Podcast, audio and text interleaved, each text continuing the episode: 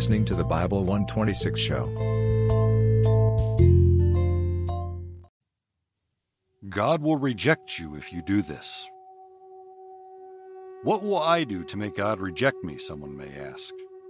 Most of us just know about a God who cares and is willing to meet our needs at every point of need.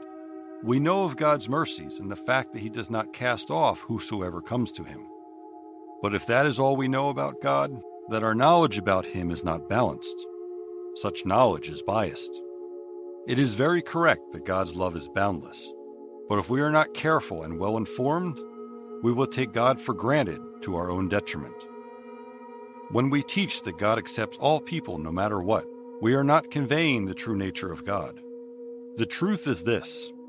This is God's universe, and He created it. This is God's universe, and He will one day destroy it. This is God's universe, and He will one day judge it. And therefore, the Bible reveals to you and me that the God of this Bible has a standard He has set, and we don't go to God imposing our opinions, our desires, and our standard upon Him. The Bible clearly reveals to us that the standards He has set, and we see in the Bible, record many stories that reveal God's rejection of certain behaviors and lifestyles, and even beings.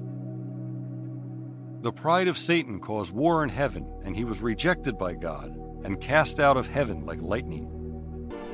When the devil decided to exalt himself, we see in Isaiah 14, verse 12 to 14, "How art thou fallen from heaven, O Lucifer, son of the morning? How art thou cut down to the ground, which didst weaken the nations? For thou hast said in thine heart, I will ascend into heaven, I will exalt my throne above the stars of God, I will sit also upon the mount of the congregation in the sides of the north. I will ascend above the heights of the clouds. I will be like the Most High." Lucifer was a beautiful creature in heaven. We see this in the Bible. A magnificent being. The prophet Ezekiel described him as "the seal of perfection, full of wisdom and perfect in beauty. Every precious stone was his covering. He was the anointed cherub who covers." In Genesis 3, we see that Adam and Eve, our parents, were rejected by God for disobeying His command to not eat of the tree of knowledge of good and evil. They ate of the tree and were cast out of the Garden of Eden as a result. We see Cain, who offered a sacrifice the Lord rejected. Instead of correcting his mistake, Cain became jealous of his brother Abel because God accepted Abel's sacrifice. And anger and bitterness led Cain to drive him to kill Abel. What we are looking at today, however, is Matthew chapter 10, verses 32 and 33. "Whosoever shall confess me before men, Him will I confess also before my Father which is in heaven. But whosoever shall deny me before men, him will I also deny before my Father which is in heaven." This verse can be interpreted and is interpreted in multiple ways. The reason being is that these two verses are complicated verses, and to some people, it inspires a great deal of fear, since it seems to suggest that anyone who denies their faith on earth will be lost. So my teaching today will have 3 points. The first point is that to confess Him means much more than to make a simple statement with your mouth. It also means to back that statement up with a life that confesses that Jesus Christ is Lord. Jesus began His subject matter by first of all stating that He will testify of anyone that confesses Him before men to God and His angels in heaven. Conversely, Jesus will deny anyone who denies Him on earth before God and before His holy angels in heaven. Now, the idea is this. The benefit of confessing Christ before people on earth is that He will testify of you before God and all His angels. And the danger of denying Christ before people is that He will also deny you before God and before His holy angels.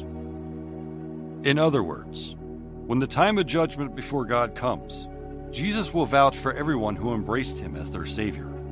He will stand alongside them before God the Father as a righteous witness to vouch for those who are his. The truth is, it is one thing to say with your mouth, Jesus Christ is Lord, and it is another thing entirely to obey his will and commands. The walk and the talk must go together. Don't just say you love God. Act in a manner that shows you love him. Don't just say Jesus is Lord with your mouth.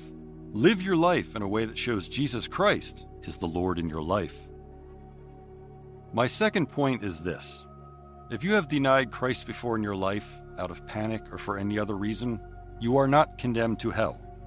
This is not the unforgivable sin. Confess your sin to the Lord, and he is faithful to forgive you. The full context of this passage of Scripture suggests that a single, accidental, or purposeful denial of Jesus will not necessarily lead to Jesus denying you before his Father in heaven. We see Peter deny Christ three times out of fear of being arrested. And we see Jesus restoring Peter in John chapter 21, verses 15 to 17. We as Christians are not saved by perfect acknowledgement of Jesus. No. The Bible tells us in Ephesians chapter 2, verses 8 and 9, "For by grace are ye saved through faith, and that not of yourselves. It is the gift of God, not of works, lest any man should boast." So point one was that to confess him means much more than to make a simple statement with your mouth. It also means back that statement up with a life that confesses Jesus Christ is Lord. Point two is that if you have done it before in the past, you are not condemned to hell. You can still make things right with God. And point three is that this warning is referring to those who live lives that consistently or easily disassociate themselves from Christ for the sake of health, wealth, popularity, or freedom. The people who witness Christ to others while they are on earth without being ashamed to associate themselves with him are those Christ is referring to as those who confess him before men. Although they may be mocked for their faith in Christ, and some of them may be persecuted for preaching the gospel, when Christ shall publicly present them before God and all the angels in heaven, it will suffice them for all the mockery they have suffered while they associated themselves with Christ on earth. On the other hand, those that deny Christ on earth are those that are ashamed to associate with Christ or to associate with being a believer. They are the set of people that will consistently, willfully, and easily disassociate themselves to Christ. 1 Samuel chapter 2, verse 30 says, "But now the Lord saith, Be it far from me, for them that honor me I will honor, and they that despise me shall be lightly esteemed." Anyone who denies Christ on earth, Christ will do the same before his Father. This is one of the biggest warnings in the Bible. Those who aren't willing to be associated with Jesus on earth won't be allowed to claim association with him in eternity. We need Jesus to confess us in heaven. So, to conclude this sermon, I have two questions for you. Do you want Jesus to confess and acknowledge you before his Father? Or do you want Jesus to deny you before his Father? "Go ye therefore and teach all nations, baptizing them in the name of the Father and the Son and of the Holy Ghost." The people who witness Christ to others while they are on earth without being ashamed to associate themselves with him are those Christ is referring to as those who confess him before men. Although they may be mocked for their faith in Christ, and some of them may be persecuted for preaching the gospel, when Christ shall publicly present them before God and all the angels in heaven, it will suffice them for all the mockery they have suffered while they associated themselves with Christ on earth. On the other hand, those that deny Christ on earth are those that are ashamed to associate with Christ or to associate with being a believer. They are the set of people that will consistently, willfully, and easily disassociate themselves to Christ. 1 Samuel 2, verse 30 says, "But now the Lord saith, Be it far from me, for them that honor me I will honor, and they that despise me shall be lightly esteemed." Anyone who denies Christ on earth, Christ will do the same before his Father. This is one of the biggest warnings in the Bible. Those who aren't willing to be associated with Jesus on earth won't be allowed to claim association with him in eternity. We need Jesus to confess us in heaven. So to conclude this sermon, I have two questions for you. Do you want Jesus to confess and acknowledge you before his Father, or do you want Jesus to deny you before his Father?